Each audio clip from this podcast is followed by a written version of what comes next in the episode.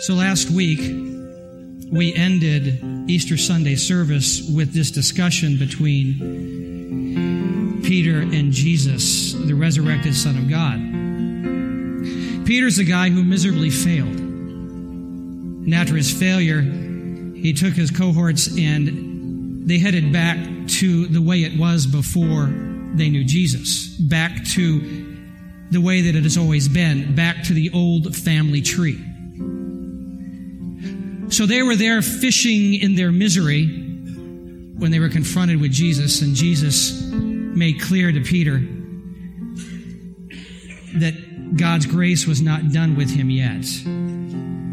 That he's now attached to this new family tree. When, when Jesus gave Peter that there was more to life than he had seen in the past, Jesus used this terminology. He said, Come follow me, which was an invitation to a, a new kind of living demonstrated and taught by a man of God, a rabbi. After three years of traveling with this rabbi, Peter finally realized that this rabbi was more than a man of God, but he was God in the form of man. And what's so intriguing about this discussion is the way that it ends because Jesus ends with these words, Come follow me. It went a, dy- a, dynamic shift because Peter in the beginning thought, we'll follow the rabbi. But when Jesus now said, come follow me, it was come follow the one who has risen from the grave and learn how to live a life, as you've heard earlier during the worship time, a resurrected life. Let me show you how to live that kind of life. It's the invitation that he gives to us as he gave to them. So I was thinking this week about growing up in a community of faith because I was raised in a community of faith. And we had these songs that we would sing that would affirm Jesus' invitation and confirm his invitation for us to come follow him, be followers of Jesus. And so we would sing these saying, okay, he did and we are. And so just to bring us back to that spot again and just to continue our worship that we had earlier, I just want us to to refresh that in us. And so we're going to do a couple of songs that that I used to sing when I was growing up, and you may know these words if you grew up in a community of faith. So sing them, put parts with them, and then we're going to sing another one that that's just currently come to our attention. But would you just now focus back into that expression of worship through music and make this your declaration? Where he, I don't, give me, get me started here, fella. That's, that's what we pay you for. Come on.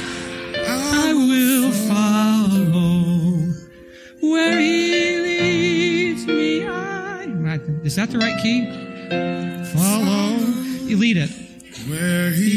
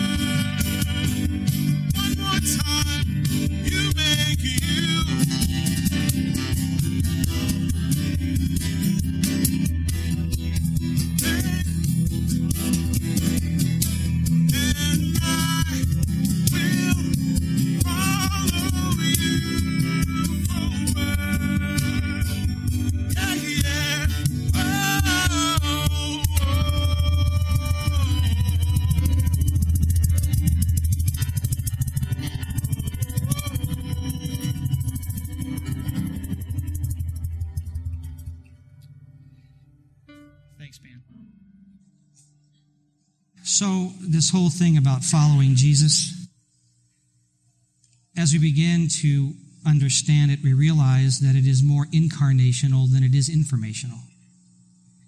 Because we can sit here and we hear all these things about if anyone is in Christ or a new creature, the old is gone, the new has come.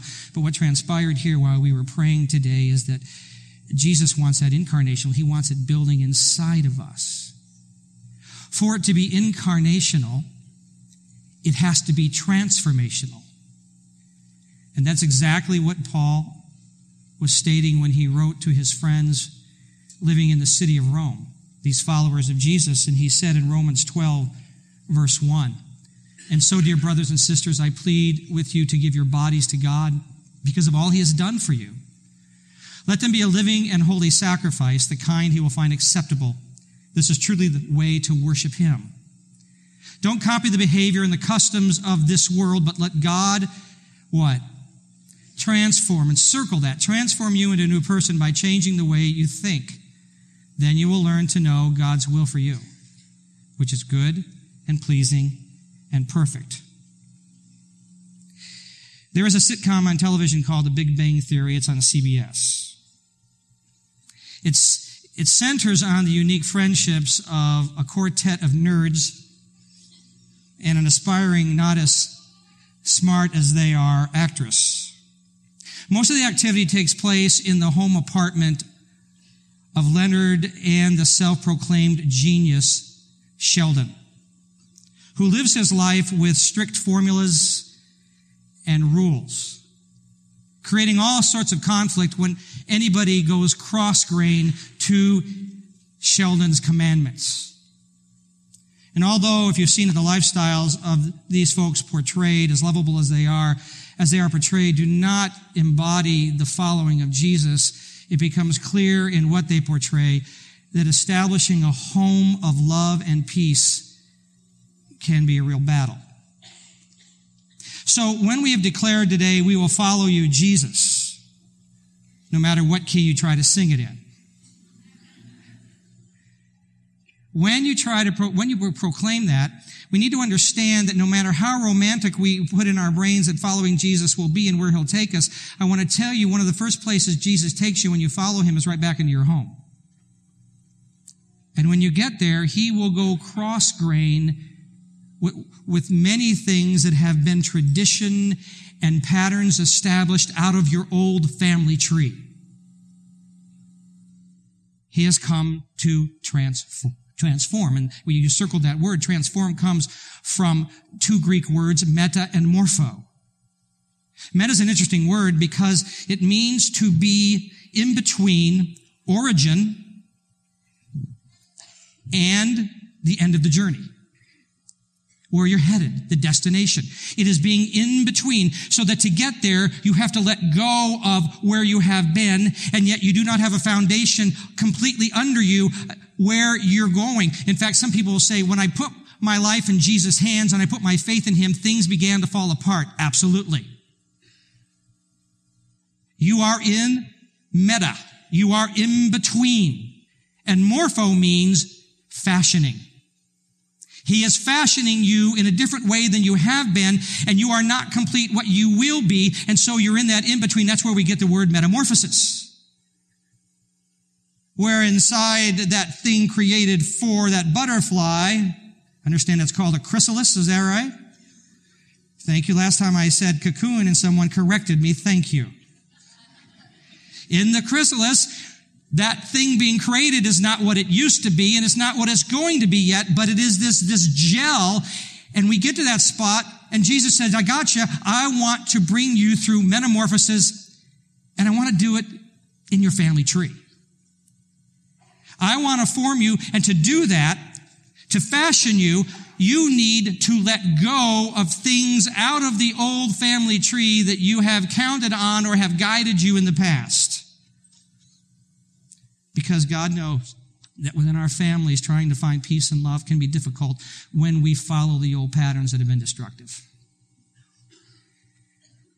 When Pam and I were first married, we lived in California and we were we established some friendships when we first moved out there with some friends who he was in the Air Force and and and they were stationed there and we were you know we, we established they were at the same age as us. And then she ended up having a baby just before Pam had a baby and their baby was named Mikey and our you know, Christy was our first. And and so we spent a lot of time in their house and, and spending time in their home.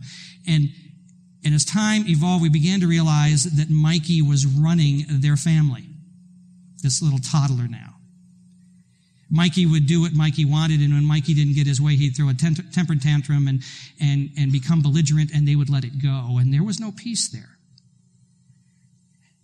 I would have stayed out of it, except Mikey had this thing about wanting what he wanted. So when Christy and Mikey were playing together, Mikey would push Christy around or knock her down, and her parents' response was, Oh, Mikey, stop that. But Mikey didn't stop that. So there was this one moment that we were at their house and I was sitting at the stool at their countertop bar and and the mother was doing something in the kitchen with her back to us and Mikey did something to Christy, knocked her down, punched her, whatever, and grabbed the thing she had and he was walking away. Christy was crying and the mother just, without even looking, said, Oh, Mikey, stop that. Mikey went by and I'm going to tell you that the Spirit of God came upon me.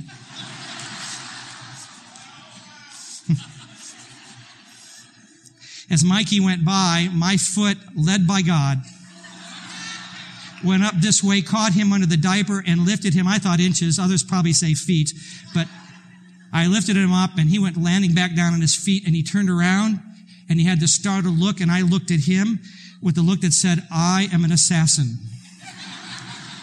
Don't be messing with my daughter. He screamed out, and, and the mom turned around and said, What happened? I said, I don't know. Mikey, what happened? In that family, there was conflict.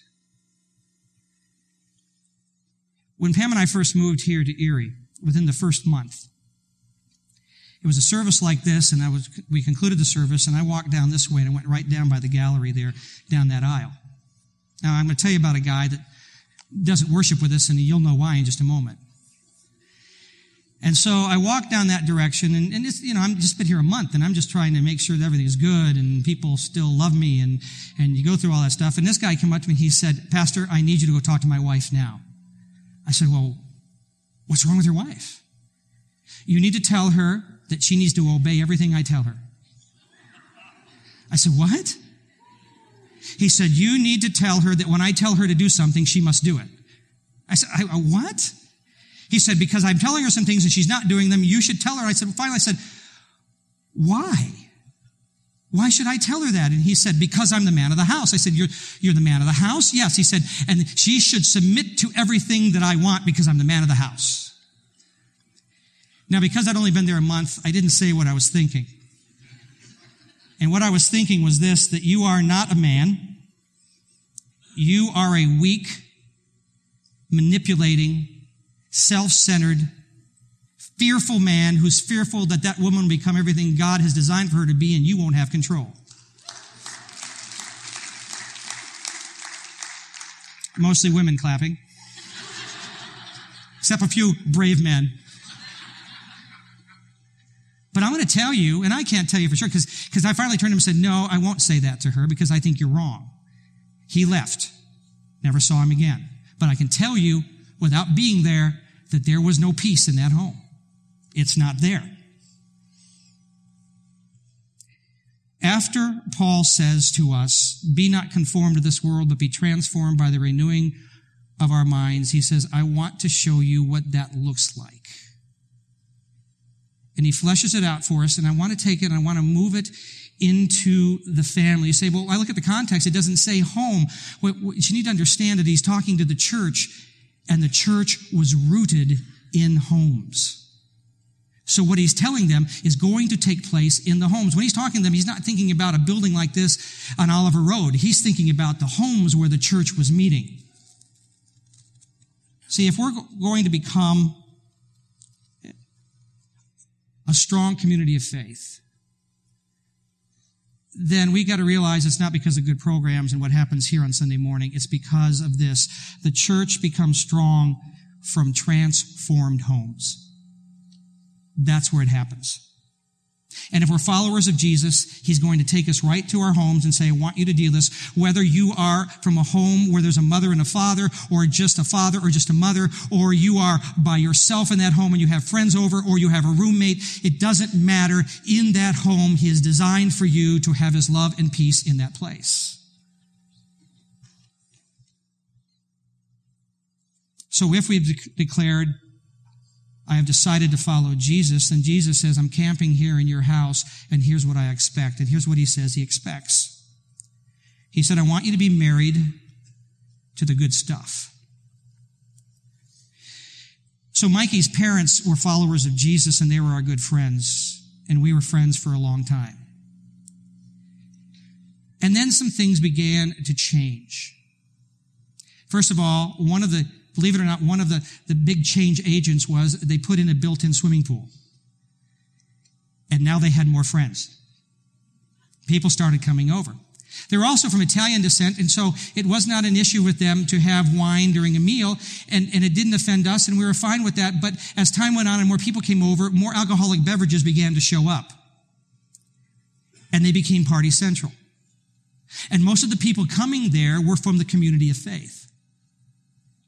They began to bring the alcoholic beverages and began to flow freely, and, and, and soon it became actually a drunken affair.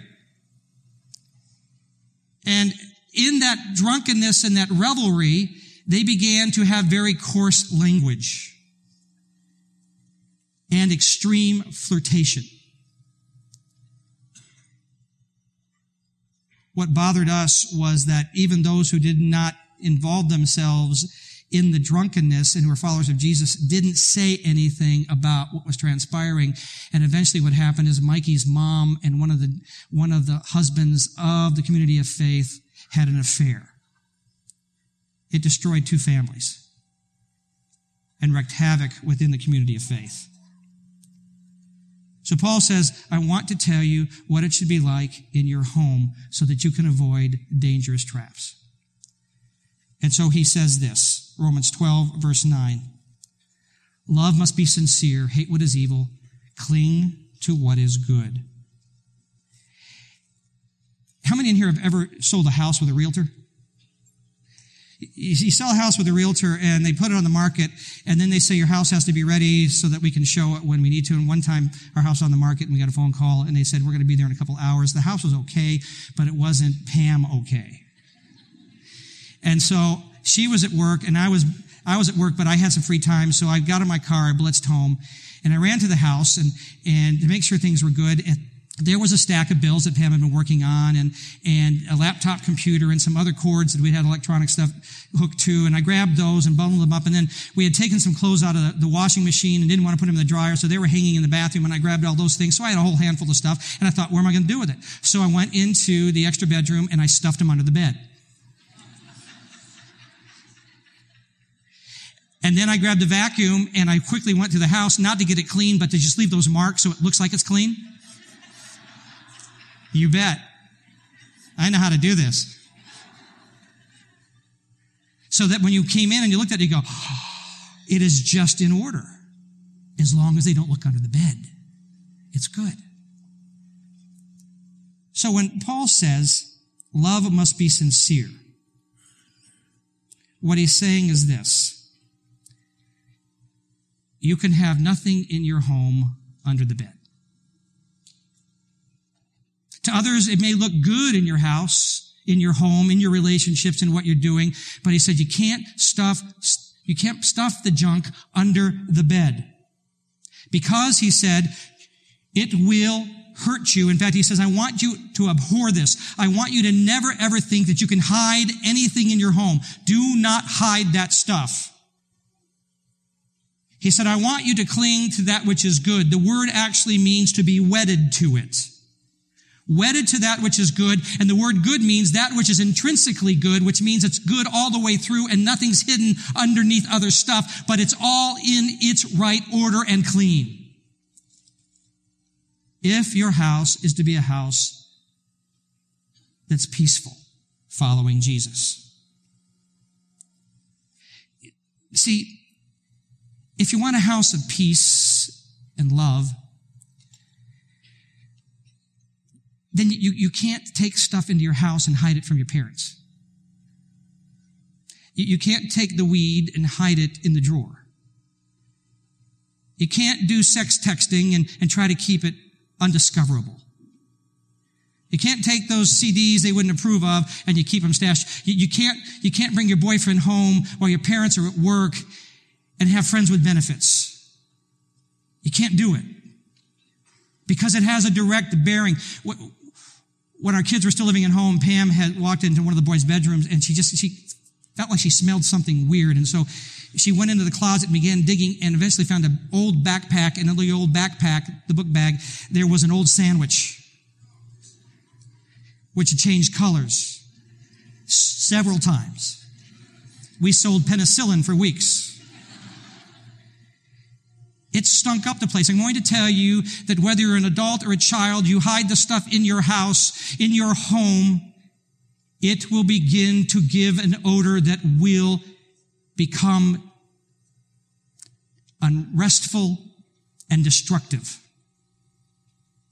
Mister, you cannot hide an affair and believe it will not affect your family. You can't hide your website. You cannot take those movies that your kids shouldn't see and stash them and hide them because it's an invitation for destruction. Several years ago, there was a man in this church who had an affair. We found out, we approached him. He denied it. Months later, he then admitted it.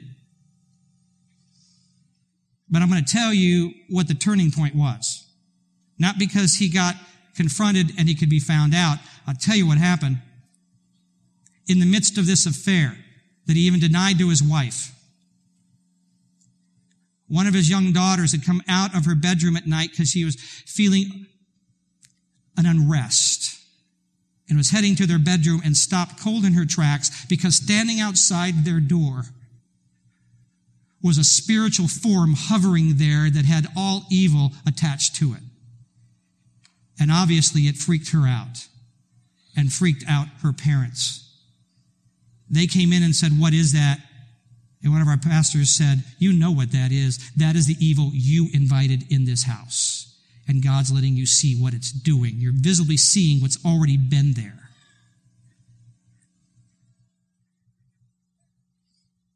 Cling to what is good. Be wedded to what is good and abhor that which is secretive because it does affect the home.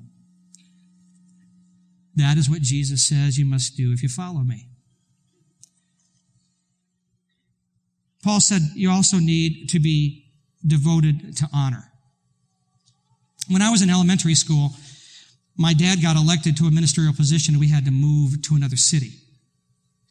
We moved to the city and, and we were trying to decide what church and we found out that a, a pastor that they knew was starting a new church.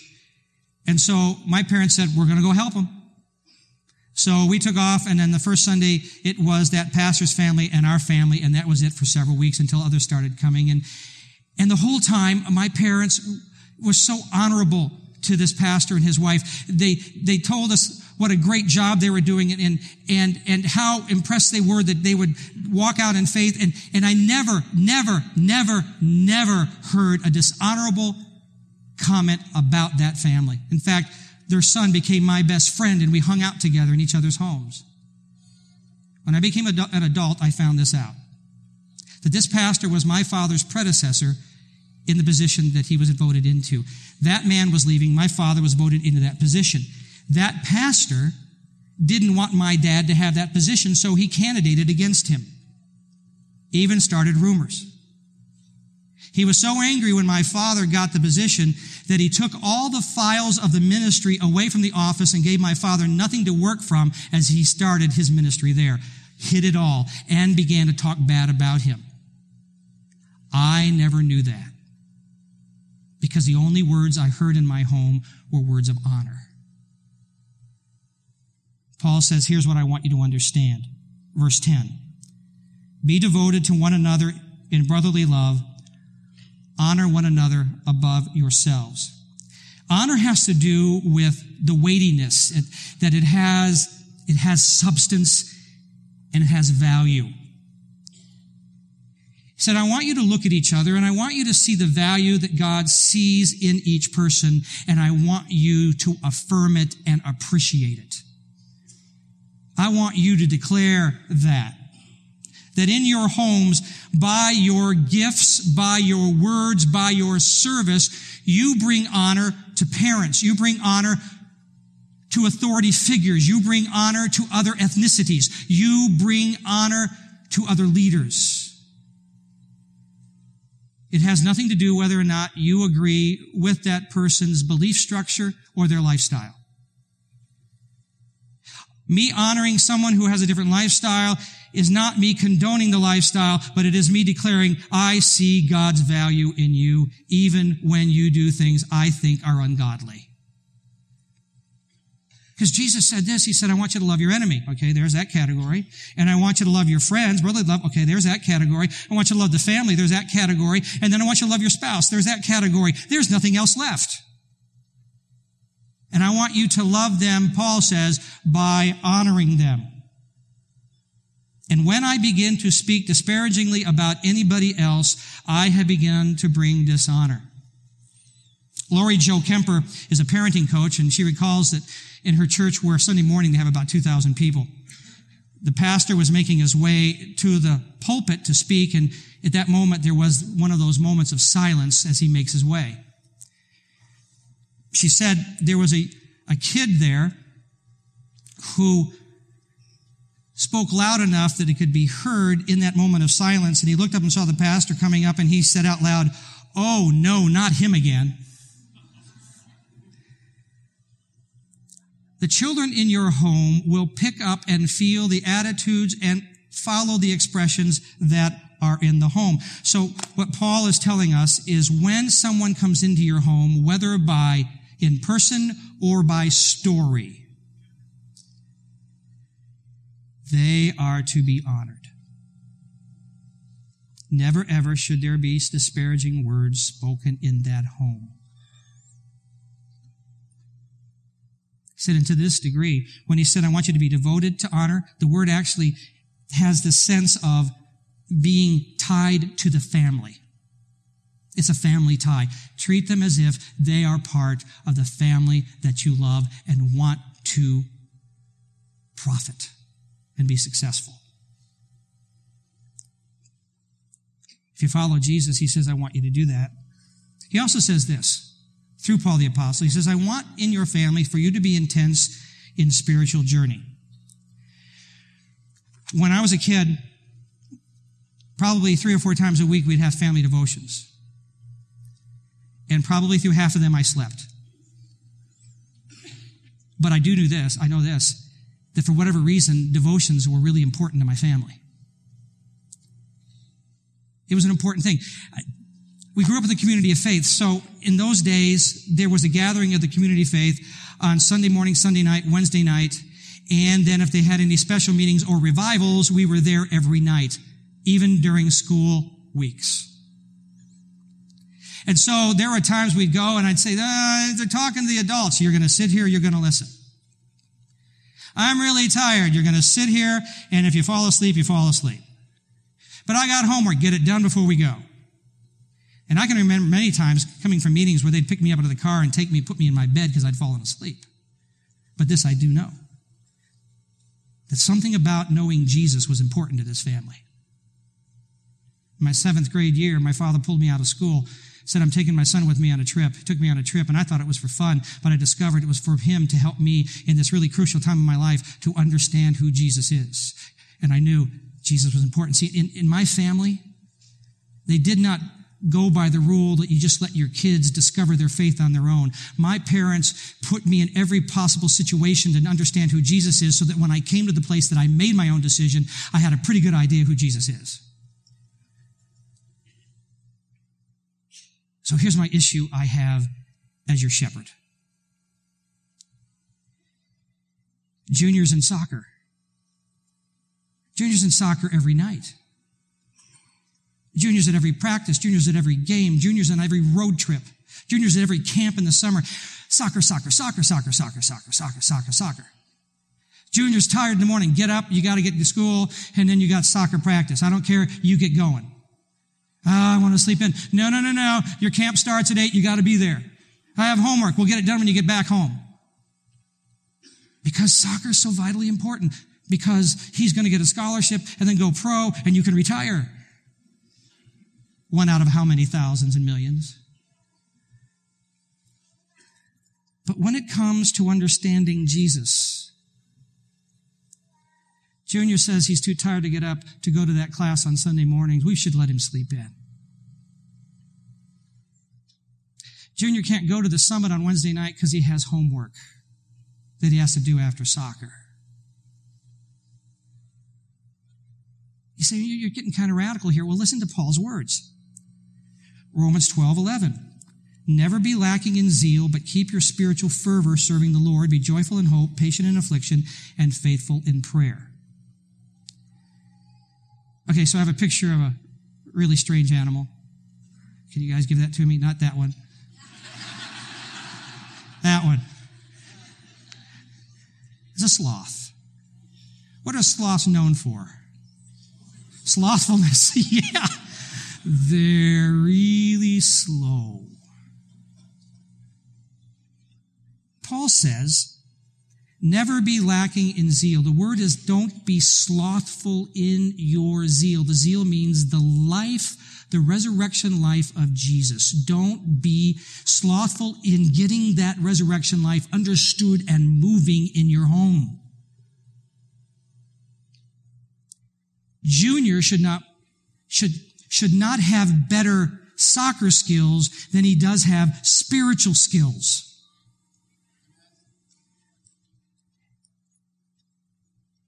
I'm just saying. In fact, he says this. You people that have worked in the mills, you might recognize this picture. That's steel. That's molten steel. When Paul says, keep your spiritual fervor, he says, keep red hot, that it's molten in your fervor. If your kids say to you, you're too radical about Jesus, good. If it's real. If it's religious, bad. If it's real, good. He said, in fact, it should be so zealous, so hot, that you're joyful in hope. Your kids should look at you and your family and say that in the tough times you still have hope and you're joyful in that hope because hope says, I know that God has control. So I've spent enough time with God. I know that in the tough moment, He still has control and we can laugh here. And I'm not cranky all the time. He said, I want you to be patient in affliction, which means that I'm waiting for God to do the thing that He's going to do, and I know that He's going to do it, so I will wait for His timing, and I'll help talk to my kids and say, we're waiting for God, and we trust Him in this process. Because Jesus is so good. And we spend enough time in the community of faith and in the teaching to understand those things. And we're faithful in prayer.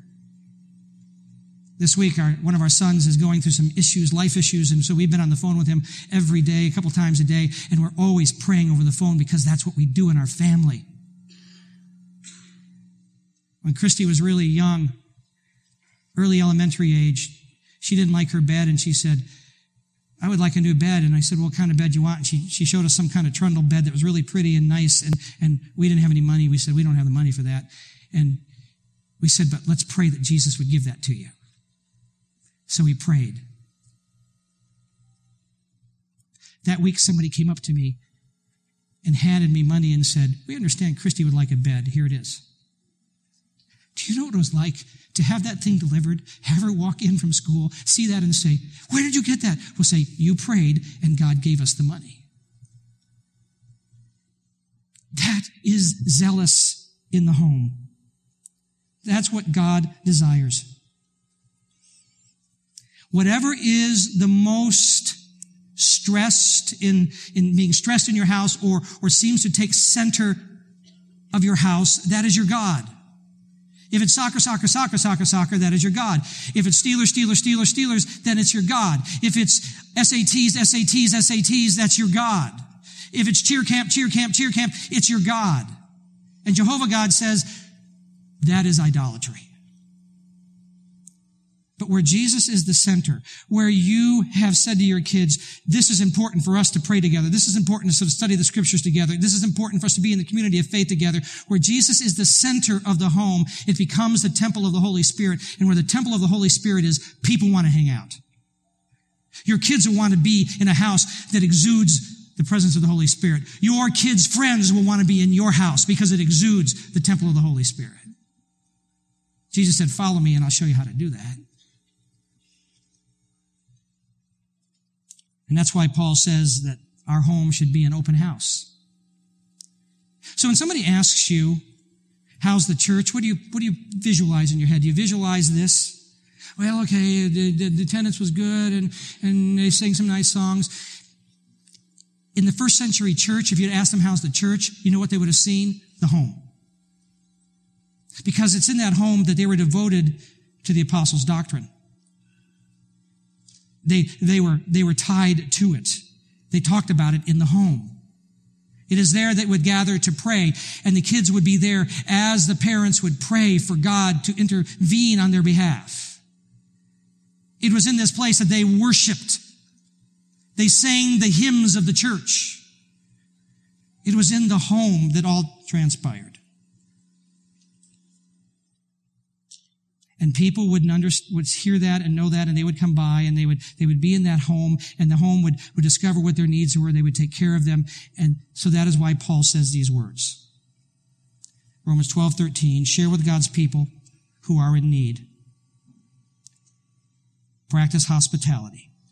Hospitality means love strangers. Open up your house. Hear me clearly it is not our culture to do so, but it is the culture of the Church of Jesus that the major gathering should not be here on Sunday morning, although that is vitally important because they did gather together in Solomon's colonnade.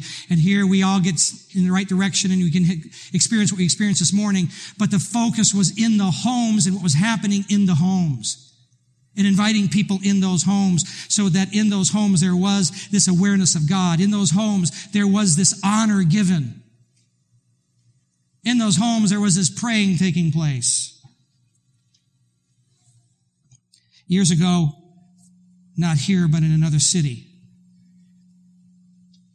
Jerry and Robin lived next door to us. And I've been in Jerry's house and it just, it just reeked with conflict.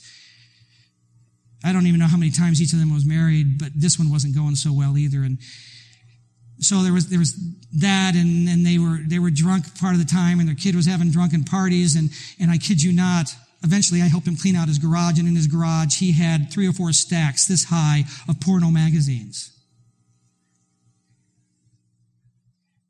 It just was intense to be in his house.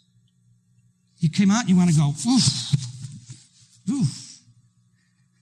So we invited Jerry and Robin to come with us to the gatherings in people's houses, our friends of Community of Faith, and we'd go in the houses and we'd eat together, we'd talk, and they would laugh. And, and, and after about three or four times, Jerry said to me, Could we go with you all the time to those places? I said, Why? He said, oh, I like your friends better than mine. And he said, It's just, it's just, it's just great.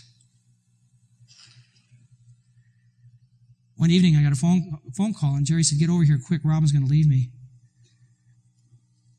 And so I ran over there, and we just spent a couple hours together, and we talked about what was happening. And, and I said, And Jerry said, I said, Jerry, what do you want? He said, I want that stuff in those homes. I want that stuff. I said, Jerry, what you're experiencing there is Jesus. That's what you're seeing is Jesus. And one of these days, Jerry, because I'd had this conversation with Jerry, Jerry said, I'm a good guy, I don't need anything. He said, I said, Jerry, one of these days you're going to have to say, I want Jesus, because that's, that's what you really want. Those are nice people, but it's Jesus you feel there. I said, Jerry, one of these days, one of these days, you're going to want Jesus. One of these days. And as I'm saying that, he says, how about now? I said, that'll work. So we talked about faith in Jesus and he prayed to Jesus about receiving uh, this forgiveness of life. And then I said, Jerry, now understand that this is just the beginning of the journey. Now you have to let Jesus come into your house and you have to let Jesus show you what to do in this house. Jerry said, how about you help me clean out my garage? I said, that's a good start, Jerry. Today, as followers of Jesus, the question is this, what's happening in your home? Because it's in that home that Jesus said, I first want you to be aware of what it means to follow me. And as we have talked this morning, somewhere in all of this, you may be feeling right in here, I got to take care of that in my home. If I'm going to follow Jesus, there can be nothing hidden under the bed. I got to take care of this. So would you stand?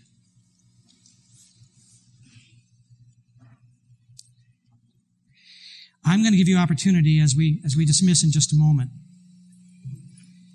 That, that if you feel that you just need to make that affirmation, that confirmation to God that you're following Jesus right into your home. You may even know that you need to deal with some issues. Or you just may want to say, God, if there's some stuff, we've got to have it clear. I'm going to invite you in just a moment as John plays. I'm going to invite you to come and just stand here. We call this the altar. It's a place where we just say, here it is. So if, if you're a single person living in your own home, but you want it to be the presence of God, and you, you know that there's some issues maybe you need to deal with, then you come and stand here. If you're a single parent and it's just been tough on you, but you still say, God, I, I want your presence in the house as I raise these kids. If, if you have father and, and, and mother in the house, I, I, want it there. You may even have your kids here this morning sitting in here and you grab them and say, come, let's pray that, that the house will be the place of peace and love that God designed. But I'm going to invite you to come and just make a declaration to God to just pray.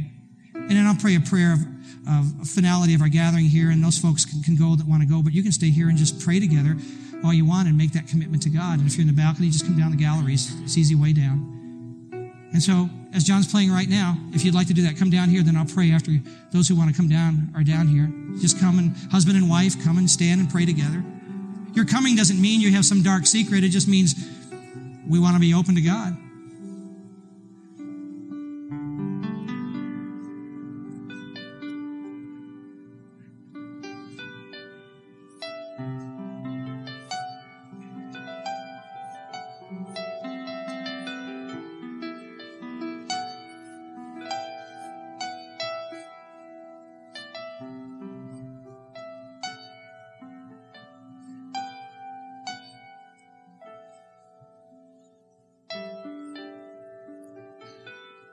So I'm going to pray a prayer blessing, and as I do, then those who would like to go can go. And if you just want to stay here and pray with each other, I'd even encourage you that if you're with husband and wife, that you pray out loud with each other, that you can hear and agree together. And John's just going to keep playing this worship music, inviting God's presence, and you're welcome to stay as long as you want. So now may you discover the incredible joy of following Jesus. May you have the courage to open up every facet of your life and say, Here, Jesus, look here. And may you find his healing and his cleansing and the freshness of new life in every facet of your living, especially your home. And may you discover in your home great peace, great love, and the holy presence of Jesus himself. In the name of the Father, Son, and Holy Spirit. Amen. You can continue worshiping here as long as you like.